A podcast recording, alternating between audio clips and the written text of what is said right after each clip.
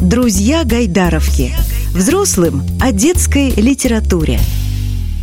Всем привет! Очередной эпизод подкаста «Друзья Гайдаровки» вместе с вами. И сегодня здесь у нас в гостях журналист, редактор, сценарист, специалист по связям с общественностью, да, и такое бывает в детской литературе, Софья Ремес.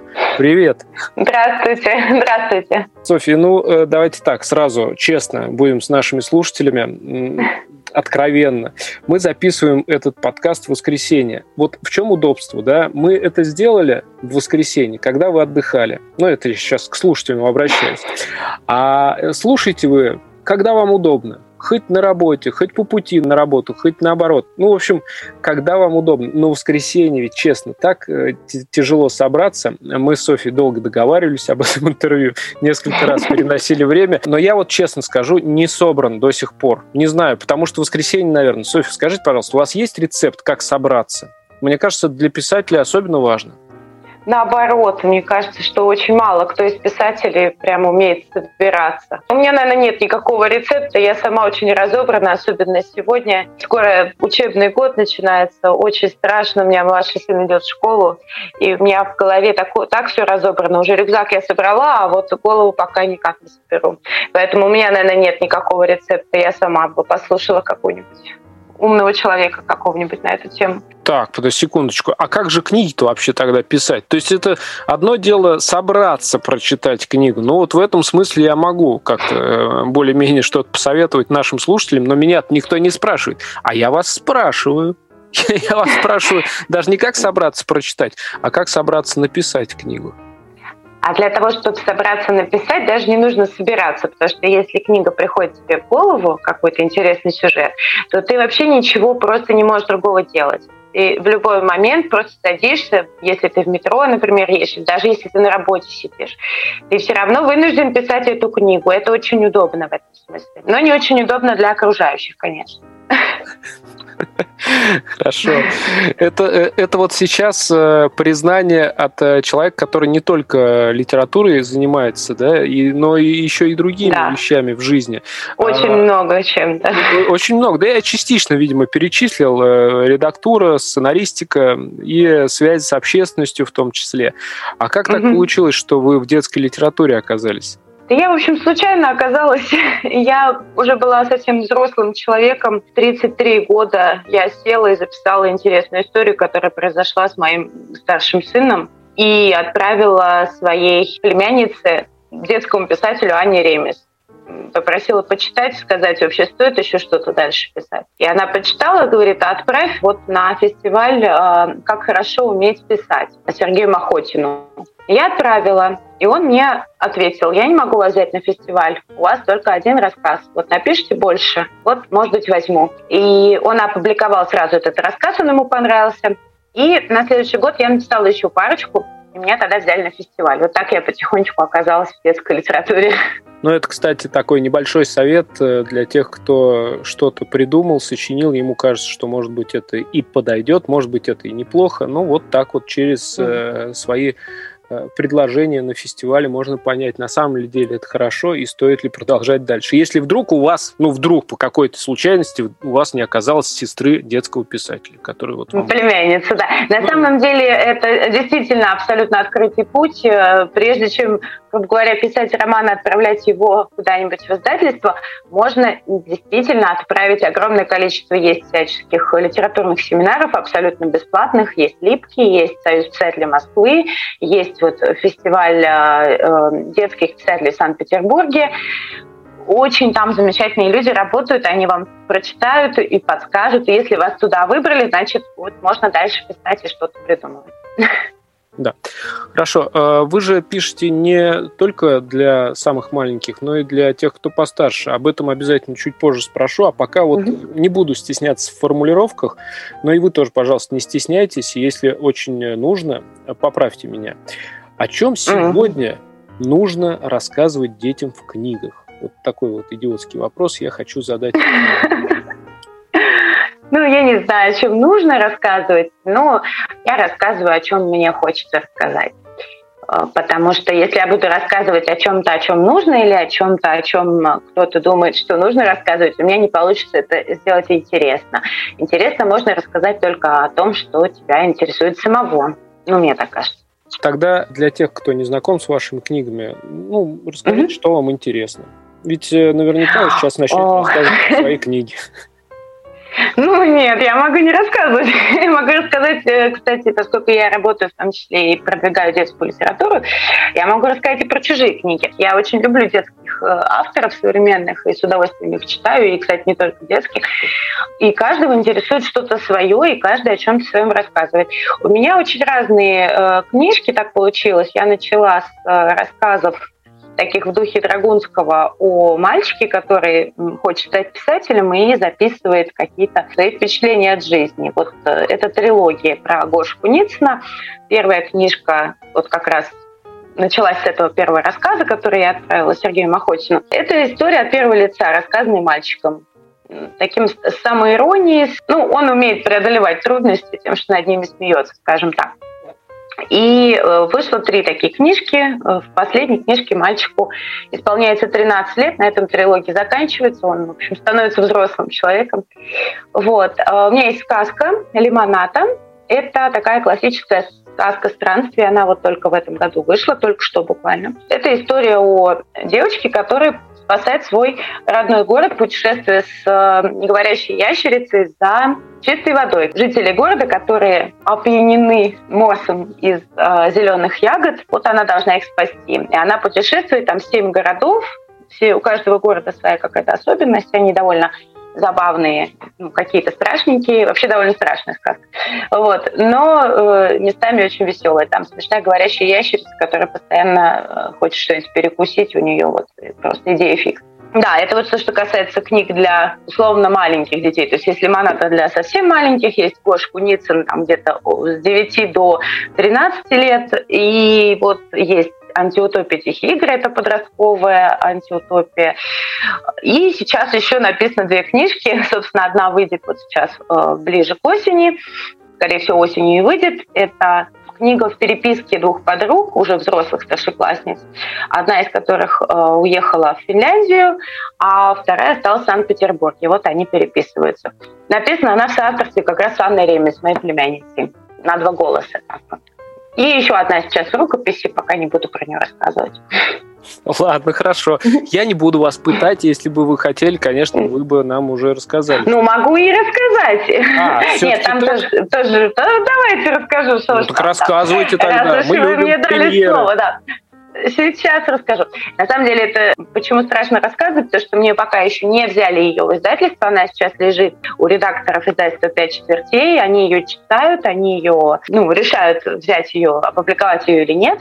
Эта история написана в соавторстве со взрослым писателем, это его первый опыт в детской литературе, а для меня это, получается, второй опыт вот в соавторстве. Довольно известный взрослый писатель, который никогда не читал для детей. Вот мы написали вместе э, повесть о любви. Первой девочка приезжает на каникулы в деревню из Москвы, проводит там месяц и знакомится с мальчиком из этой самой деревни, который там постоянный деревенский житель. Вот такая городская штучка э, в таких деревенских условиях. Вот э, завязывается между этими очень-очень разными людьми э, какие-то вот первые такие трогательные отношения. Да, это интересно. И спасибо за то, что не скрываете от нас э, таких ожидаемых премьер. Я э, надеюсь искренне, что все получится, и э, мы в скором времени эту книгу увидим.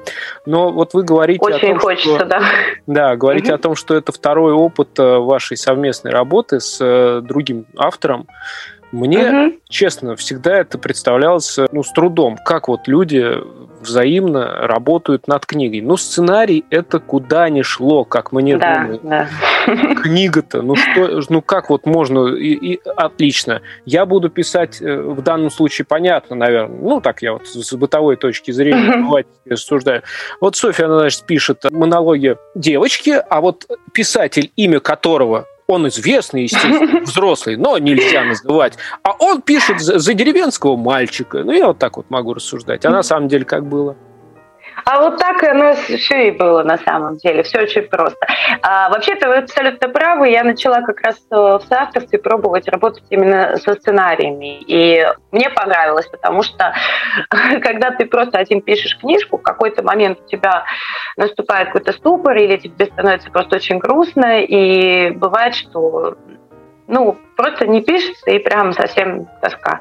Вот. А когда ты пишешь что-то в соавторстве, ну, там свои есть сложности, потому что люди не всегда могут договориться и не всегда могут... Э, ну, вот когда мы писали, например, книжку с Анной Ремес, да, «Лампа Штакетина», мы в какой-то момент просто поняли, что мы пишем книжки о разных вещах и одну и ту же книжку, да, и мы поругались, и, в общем, в какой-то момент не могли прийти к какому-то решению. Потом все это разрулилось, ну, какое-то прошло время. Но Здесь свои плюсы и свои минусы. Плюс в том, что тебя постоянно подгоняют, ты не можешь просто сидеть и полгода ничего не писать, изображая вот этот творческий кризис, да, потому что у тебя есть другой человек, который тебя немножко палочкой тыкает. Вот. А минус, да, в том, что можно где-то не сойтись э, во мнениях и не дописать эту книжку никогда, такое тоже бывает. Вот. А что касается, как распределяются да, роли, да, ну, обычно просто один человек э, пишет за одного героя, а второй пишет за другого, вне зависимости от того, там, это история от первого лица или от третьего. Вы сейчас, Мне так кажется. Вы, вы сейчас так рассказали подробно о, о каких перипетиях этого процесса, и я сразу представил, вот ругаются писатели, и вот это вот э, небезызвестное литературное выражение. Конечно, после такой ругани немало остается сломанных копий. Остается, да. А, я просто вот э, немного отмотаю назад и вернусь к книге про Гошу Куницына, к трилогии. Вот угу, да. есть э, такое, я не знаю авторство чье, но есть такое меткое высказывание по поводу этой трилогии, и оно повсюду в интернете угу. всплывает. Писательница умело стилизует свои небольшие, порой забавные, порой трогательные зарисовки, подзаметки, четвероклашки. Я просто к чему это вспомнил. Вот сейчас вы прошлись по еще даже не вышедшим книгам, какие-то премьеры mm-hmm. вот, э, анонсировали. И все как-то получается так, что это от первого лица, от первого лица и стилизовано. То, если уж с Гошей так получилось ловко и хорошо, мне кажется, это в некотором смысле терапевтическая книга для именно вот ребят э, ну, начального звена. То есть четвероклашки, третьеклассники. Вот э, это же ситуации, которые там есть. Э, они встречаются в обычной нормальной жизни, а когда Гоша умеет э, на них реагировать с юмором, ну, наверное, это может понадобиться и читателям этой книги. Они могут какие-то примеры оттуда брать и перенимать что-то. Ну, в некотором смысле это и полезно для жизни. Вот эти вот книги, которые вы сейчас анонсировали, они могут также вот использовать... Насколько они полезны, да? Ну, ну, условно, ну, условно терапевтический эффект в них э, присутствует, ну, по вашему мнению, естественно. Вы знаете, мне кажется, что вообще в любой книжке интересной присутствует терапевтический эффект, даже если она никоим образом вообще не связана с ситуацией, в которой вы сами находитесь. Потому что если книжка, наоборот, никак с вами не связана, а вот я сейчас болела, да, читала разные хорошие книжки, и мне было очень грустно, я вот не могла никуда выходить из дома. И они, безусловно, оказывали терапевтический эффект, потому что я оказалась в какой-то другой реальности, в каком-то другом мире другого человека, в котором не было этой болезни, а было что-то совсем другое или какие-то другие проблемы. А, я вообще считаю, что книжки — это то, что нам дает очень много и как раз э, и практически ничего не забирает. То есть это такая универсальная штука. Вот. Э, сказка только лимоната написана единственное от третьего лица у меня, да, все остальное от первого. Но это просто просто мне так проще писать. Хорошо. Вот. вот он такой стиль, да, э, у автора есть. Несмотря на то, что это книги для э, детей разного возраста. Обратите внимание. И я думаю, что для наших слушателей, мы же в основном для родителей, бабушек и дедушек делаем наш подкаст, вряд ли его прям дети слушают. А вот родители послушают, сделают выводы. Так вот, вы послушайте и выводы сделайте, товарищи родители. Я сейчас к вам обращаюсь. Софья, ну, раз вы э, сами сказали, что можете что-то рассказать интересное еще про своих коллег, ну и вы занимаетесь продвижением mm-hmm. детской литературы, вот не могу себе отказать в удовольствии, попрошу вас все-таки это сделать. Не отказывайте. Я даже не знаю, тут сложно даже с чего-то начать, потому что вот за последние, наверное, пять лет, может быть, чуть больше, мне кажется, что появилось, во-первых, очень-очень много очень классных э, авторов, Во-вторых, появилось э, несколько очень классных издательств, которые делают потрясающие, э, красивые, интересные, замечательные книги, ну, которые просто приятно держать в руках. Это тот случай, когда, вот, знаете, вот эта вот шутка про то, что книга лучший подарок, на самом деле вот э, есть сейчас такие книги, которые действительно могут быть хорошим подарком, вот кроме шуток. Есть, ну, то есть они были, просто сейчас они развиваются, и мне кажется, что это как раз та сфера, в которой как все налаживается, все как-то идет в гору. Я даже не знаю, просто в зависимости от того, на какой возраст, да, там вы ищете книги, ну, во-первых, есть вот премия Чуковского, например, да, можно просто читать все, что входит в длинный список. Я вот сейчас в длинном списке этой премии. Вот, вот. Э, но я не поэтому рекомендую, потому что там действительно очень хорошие книги в этом длинном списке. А давайте, Есть, да, а, давайте прекрасный... сделаем, угу. я, я прошу прощения, давайте сделаем так. То есть мы о каких-то премиях, о каких-то э, каталогах, ну, в том числе каталог Гайдаровки 100 угу. лучших, мы периодически Вот говорим... я как раз хотела про него сказать, да. Да, мы периодически а, говорим об этом. Угу. Но э, сейчас-то мы э, говорим с Софией Ремес. Это человек, который погружен в процесс, и, может быть, ну, вдруг у вас получится топ-3 Э, каких-нибудь книг назвать для младших школьников, а потом топ-3 для подростков? Я сейчас попробую. Единственное, что это будут те книги, которые я читала недавно, да, потому что понятно, что каждый месяц появляются новые, и вот этот топ вот для меня может меняться.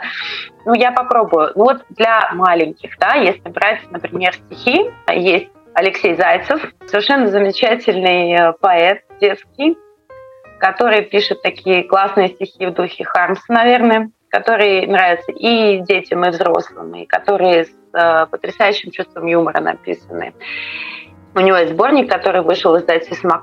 Еще для маленьких я бы посоветовала, собственно, победителя премии Чуковского прошлого года. Это «Где ты, няня Ву» Ксении Горбуновой. Это сказка странствий. Очень добрая, очень классная. И э, ее прелесть в том, что она прекрасно читается и девочками, и мальчиками. Там эта история няни-робота. Девочки читают с удовольствием. Я проверяла на своем сыне шестилетнем. Ему тоже очень понравилось. Третью, да, какую-нибудь для маленьких. Ну, ну вот если вспомнится, да. Если нет, то можно да нет, тогда. Ну, и для подростков что-нибудь уже рассказать. Для подростков мне, конечно, проще, вот, потому что я их, э, наверное, больше читаю, чем для малышей. А, вот для маленьких еще могу посоветовать. Совсем недавно вышло. Давайте две еще для маленьких.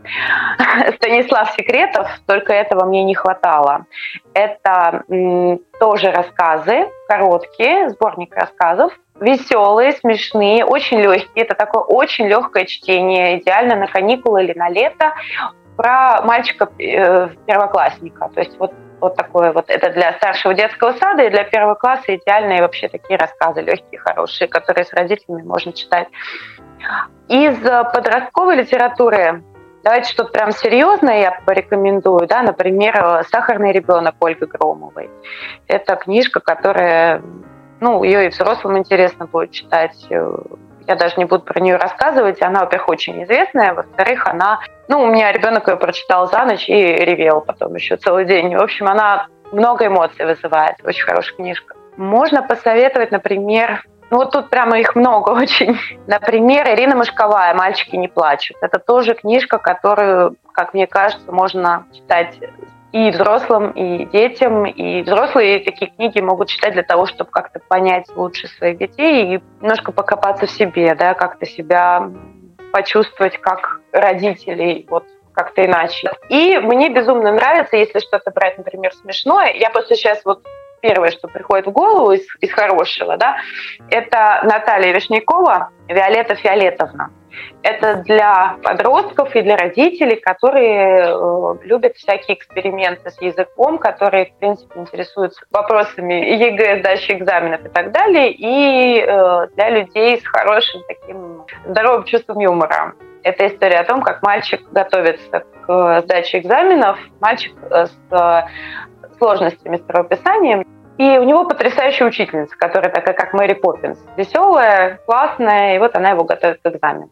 И там две части этой книги вышли. Вот первая Виолетта Фиолетовна прям восторг. Очень веселая книжка. Ну вот, наверное, пока все, я могу до бесконечности их рекомендовать. Э, просто, правда, нам не хватит э, сегодняшнего дня точно на это, потому что они же еще выходят каждый месяц новые. И вот я где-то год слежу за этим, прямо вот очень хорошо слежу. И, соответственно, каждый ну, месяц вы... это по две-три хорошие подростковые книги. Я могу посоветовать целыми издательствами. Вот есть издательство Компас Гид, есть издательство Пять четвертей, да, э, Самокат. Э, просто можно следить за тем, что там выходит, и выбирать то, что тебе по, по теме ближе. Ну, отлично, спасибо большое. Еще раз э, уточню, это рекомендации от э, Софьи Ремес. Это ее выбор, ее мнение, э, к которому да. вполне можно прислушаться и обратить внимание на те не только издательства, но и конкретные книги, которые она перечислила. Я, кстати, вот хотел бы в заключение еще про книги спросить. Вы уже сейчас в нашей беседе упоминали, что нынче книги ну, на самом деле могут стать э, лучшим подарком. А до этого тоже как-то вы говорили, что когда узнали, как они делаются, стало понятно, почему да, у них да, такая да. цена, да. Почему у них такая цена, да, да, да. А, ну вот я могу сказать про детские книжки, хотя даже подростковые книги сейчас делаются потрясающие с какими-то потрясающими картинками. Вот есть издательства, которые не жалеют сил, скажем так, на это. Я просто видела, как они делаются, я видела, сколько раз художники перерисовывают эти картинки, сколько дизайнеры работают над книгами верстальщики. Э, я знаю, что в детской литературе, например, ты не можешь даже сверстать страницу, тебе нужно, чтобы у тебя э, не было подряд какого-то количества переносов. Там очень сложные правила создания этих книг. Э, они печатаются всегда на очень хорошей бумаге, они делаются какие-то дизайнерские эксперименты ставятся очень много сил уходит у людей для того, чтобы сделать эти книги, и эти люди не очень большие деньги получают, скажем так, э, и эти книги, в принципе, как мне кажется, они, я даже не знаю, как это сказать, чтобы это не прозвучало, ну, скажем так, они стоят дороже, чем мы за них платим, если так по-хорошему, да. Поэтому мне в какой-то момент перестало быть жалко платить за детские книги, Особенно вот за эти красивые, которые можно дарить, которые с картинками. Ну, это что-то очень классное, то, что тебя порадует и порадует еще кого-то, и ты можешь передать, передарить, и передать почитать. И, в общем, книга живет же дольше, чем, например, какая-то одежда, да, ты ее поносил, она у тебя порвалась, испортилась, ты ее выбросил, и все. А книга может жить и пережить тебя еще и достаться твоим внукам. И хорошая история. Вот, э, ведь многие друг другу отдают детские вещи. Они не успевают портиться, ребенок уже подрос. А книга-то тем да, более не да. успевает испортиться. Об этом, мне кажется, тоже стоит помнить. Ну а если вдруг э, не получается купить, э, нет возможности взять у кого-то, кто уже подрос, приходите в Гайдаровку, всегда найдется что-то интересное и в том числе новое. Еще раз спасибо. Сегодня мы общались с Софьей Ремес, журналистом, редактором, сценаристом специалистом по связям с общественностью и, конечно же, с писателем, детским писателем. Спасибо вам, Софья, за то, что поделились своими наблюдениями, своими рекомендациями, ну и за такой вот разговор, который у нас получился. Спасибо. И вам спасибо большое. Друзья Гайдаровки.